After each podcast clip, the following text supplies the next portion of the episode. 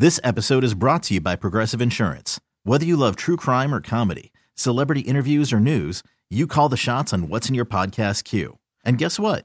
Now you can call them on your auto insurance too with the Name Your Price tool from Progressive. It works just the way it sounds.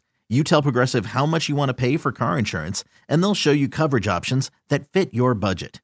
Get your quote today at Progressive dot com to join the over twenty-eight million drivers who trust Progressive. Progressive Casualty Insurance Company and Affiliates. Price and coverage match limited by state law. Okay, picture this. It's Friday afternoon when a thought hits you. I can spend another weekend doing the same old whatever, or I can hop into my all-new Hyundai Santa Fe and hit the road. With available H-Track all-wheel drive and three-row seating, my whole family can head deep into the wild. Conquer the weekend in the all-new Hyundai Santa Fe. Visit Hyundai U S A dot com or call five six two, three one four, four six zero three for more details. Hyundai, there's joy in every journey.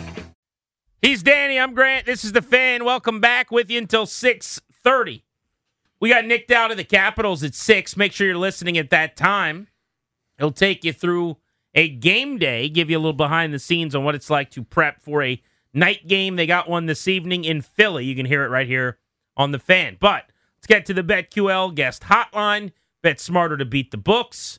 Download the BetQL app today. Visit bet Q L dot com. Our buddy Ben Standig of The Athletic, who's been covering all the proceedings of the Commanders over the last couple of days, including the firing of Scott Turner. So let's start right there, Ben. Were you surprised that he was fired? Were you surprised how quickly he was fired? No to the first, and I guess only sort of to the second, just because um, Ron Rivera was going to meet with Dan Snyder uh, next week, next Monday, and I guess was like, you know, would he be preemptive and do what seemed likely, or would he wait to have a conversation, seeing as how, you know, you now maybe looking at for however long Dan Snyder still owns the team, you know, paying two offensive coordinators at the same time. But, you know, Uh, not surprised, really, um, in any of the components, I guess. What was the last straw, if there was such a thing, Ben?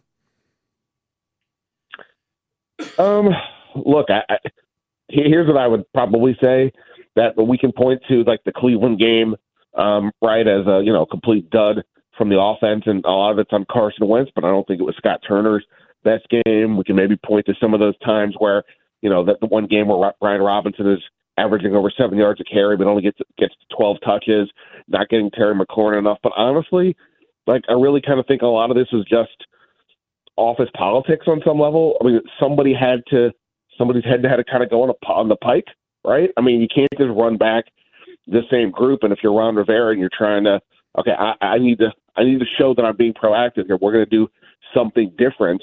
Obviously, Jack Del Rio, you know, the defense has done a pretty good job this year. Two out of three years, they look good. And the offense, you know, we all get it. There's, they've had no luck with quarterbacks this whole time, but they also were like in the bottom, you know, ten in the league pretty much every year under this regime in the various categories. And at some point, you know, you got to, I understand the need to change something. So I just think on some level, it's as much somebody had to go as it was that Scott Turner was, you know, a, a, a you know, they viewed him as like the guy who was like the, you know, the, the problem or anything. Why did he get extended last offseason, and what really changed? He had one year left on his deal. Maybe they didn't want him to be a lame duck, but they tacked on an extra year. So he now gets paid out for the next two years that are left on that deal. But what changed so much over three hundred sixty-five days? They had had two years where they weren't good on offense. They extended him. And then after the third one, they booted him. Yeah, like I said, I don't know that there was much difference between this year and, and the last couple of years per se, but I do think one big difference is, you know, when, when you when your when your team has three consecutive years of not without a winning season, you can't just keep saying, well, you know, we got it under control. Something needs to give. And look, I mean, then maybe there was a little bit more um, friction, perhaps in some in re- some respects in terms of what was needed to do to get done. I mean, I. You know, I think Carson Wentz, you know, we've all talked about how polarize, polarizing of a, of a decision it was to get him. You know, I don't necessarily know that everybody over there was, was completely on board with it, and maybe there was some view from Rivera or others that they just didn't, you know, they could have done more with Wentz than they did. I'm, I'm not saying I concur with that, but that would be something as well. So those would be the kind of things I would guess. But like I said before, I just think somebody kind of had to go. And I mean, look, if they, right, if they beat Cleveland and the Dallas game plays out the same way, they're in the playoffs right now, and we're not having these conversations. So a lot of it is just that close, but you know, somebody had to, something had to give. Ben Standig of The Athletic with us here on G and D. And you said you said the, the phrase here that somebody had to go. This feels very scapegoaty to me. Not to say that I'm standing on the table for Scott Turner, perfectly fine with the rankings and the numbers and my frustration at not getting the ball to the three best playmakers very often for weeks at a time. Again, not totally fine with moving on from him, but it almost feels like the regime is now going, and maybe it's Ron or otherwise going, nothing else to see here. We've fixed it and taken care of all the problems. And I'm kind of going, you're the same guys that extended him. You're the same guys that that that went out of your way to go get Carson Wentz and spent a king's ransom and drafted Dotson and then a defensive tackle in the first round and then said, oh, by the way, all we want to do is power run the ball when nothing in your offseason said that you did. It just seems to be, I, I don't know. I'm still kind of ticked off at what's left, and they're trying to tell me that everything's fine now that Scott Turner's gone. Again, not a great question, but just the sense I have. Yeah, I mean, I think that's kind of, you know, what what I'm suggesting as well. The, you know, I don't know if scapegoat's too hard of a word, but yeah, I mean, kind of to that extent. I mean, you know, like, yeah, I mean, for this, I mean, like I said, I thought Scott Turner did a pretty reasonable job over his first two years, considering the the, the quarterback situation, and you know, it wasn't much different this year. Um, but at some point, you know, what's the next step? I mean. We see, you know, look, the, the 49ers, uh, you know, maybe they're the best team in the league. They haven't lost a game with the guy quarterback who was the last pick in the draft, right? I mean, th- they've got something that's working, and I'm not saying that, you know, I get it. Kyle Shanahan is better than c- coaching th- than what the Washington has, but my point is just, you know, it, it is at some point, scapegoat or not, do you have, can you take it to another level regardless of what's going on here? I mean, I do think there's some questions about how they built the roster. Like you said, their offseason moves didn't really seem to match this notion of wanting to be a run-first team. But, um, yeah, I, I mean, I just think that somebody had to had to go, and it was kind of the easiest maneuver uh, to make right now. Ben Standig of The Athletic on Grant and Danny here on The Fan.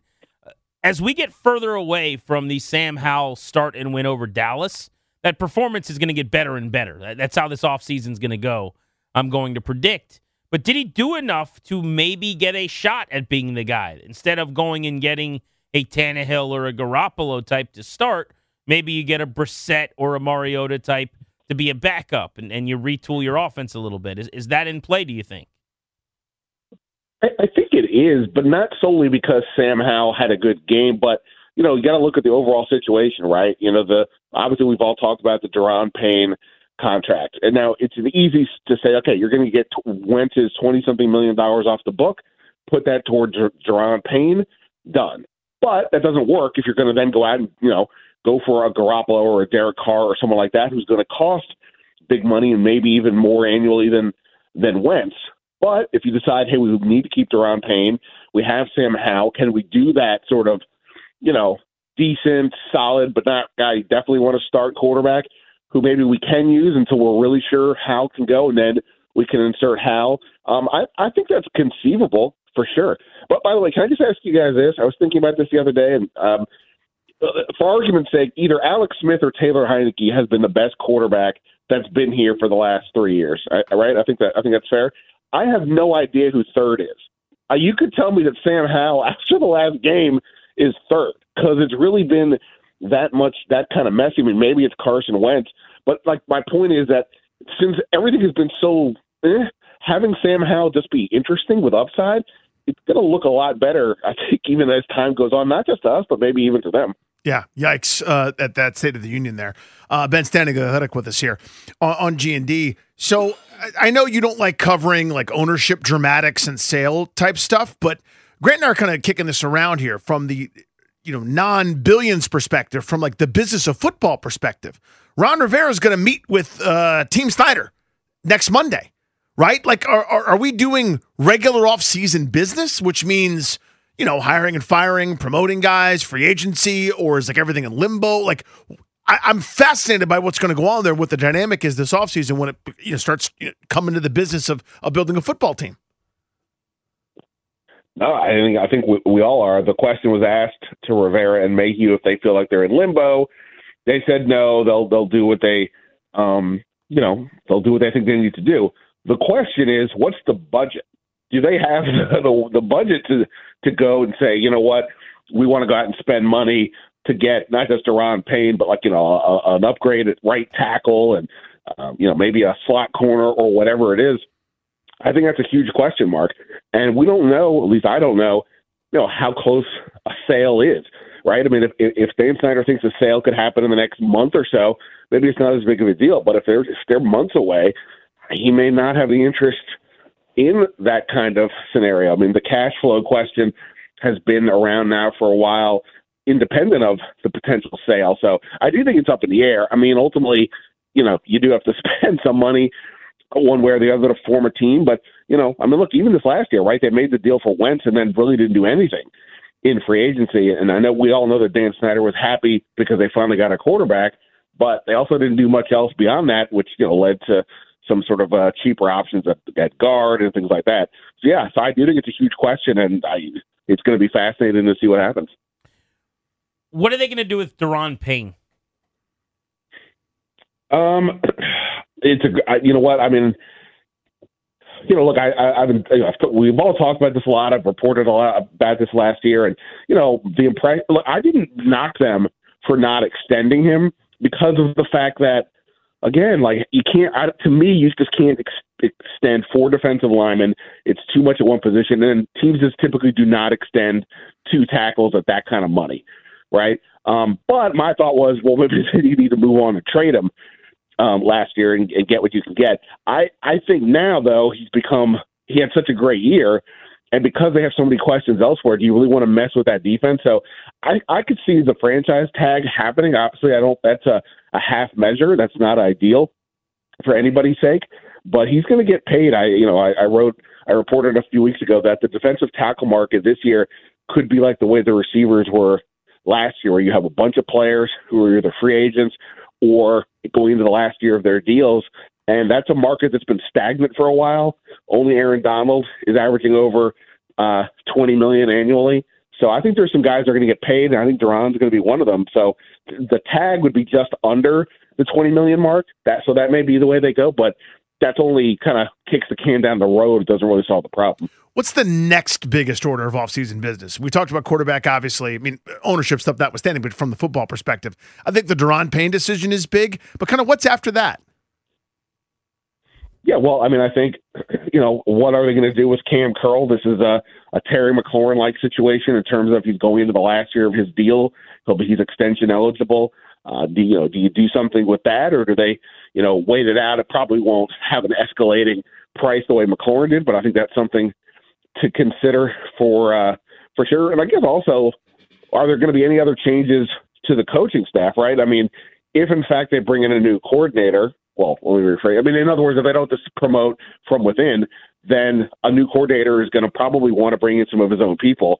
So there could be some other staff changes. And I also wonder, you know, look, Rivera has two years left on his deal, but there's a lot of uncertainty now because of the potential ownership change.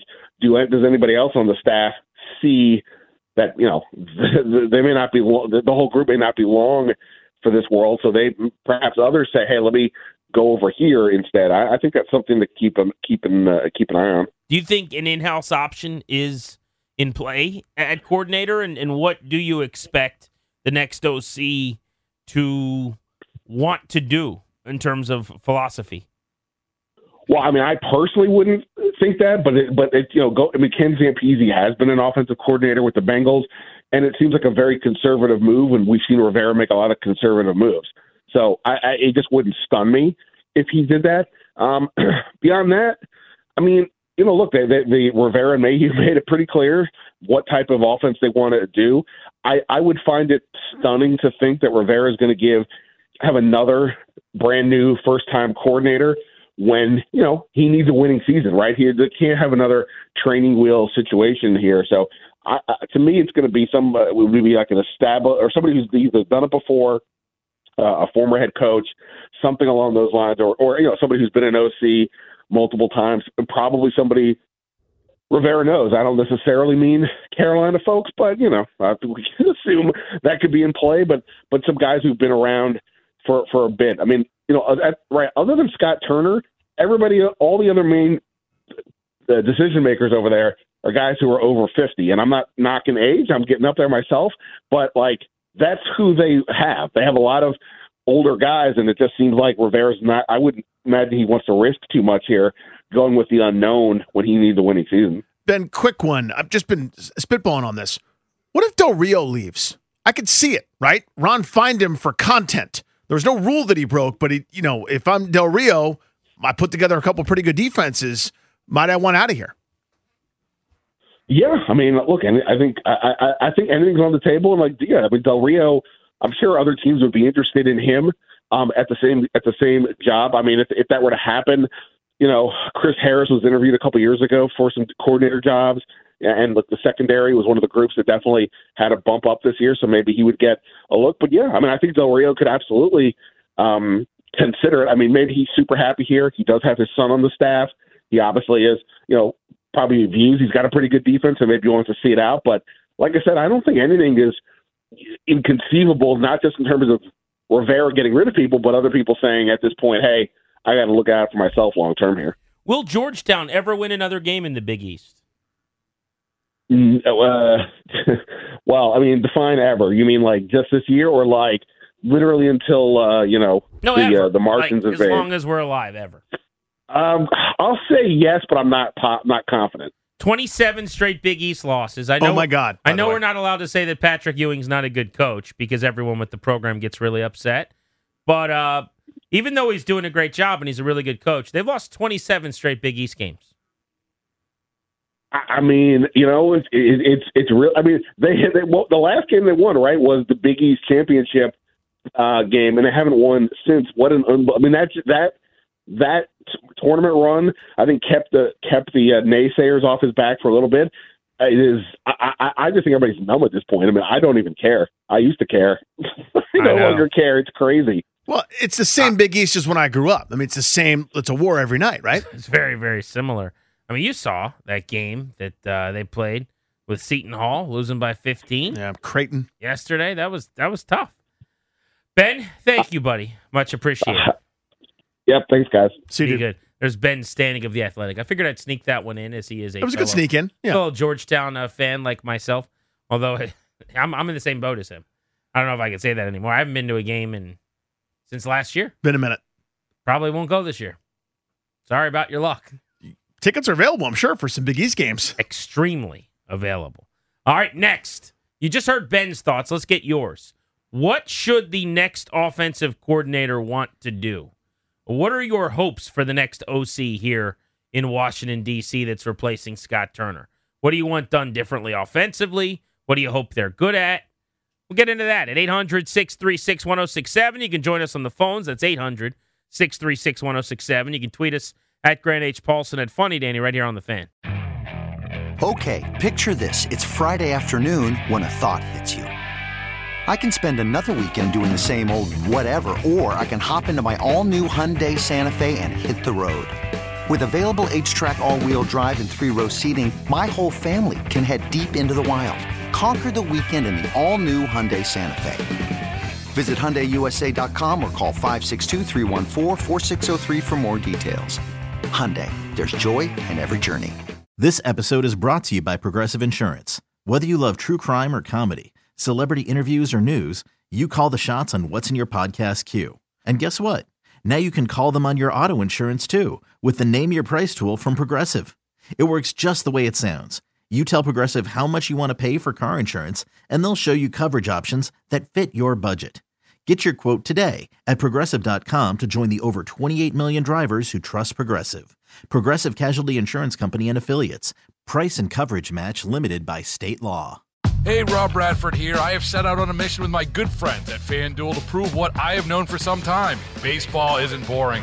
Now I have a daily podcast to prove it with some of the most notable people in the baseball world screaming baseball isn't boring from the mountaintops, or at least agreeing to come on our show. Players, managers, G Ms, and yes, even the commissioner of baseball, Rob Manfred. It has been a constant wave of baseball's most powerful voices. So join the revolution. Subscribe and soak in baseball isn't boring. Listen on your Odyssey app or wherever you get your podcasts. You'll be glad you did.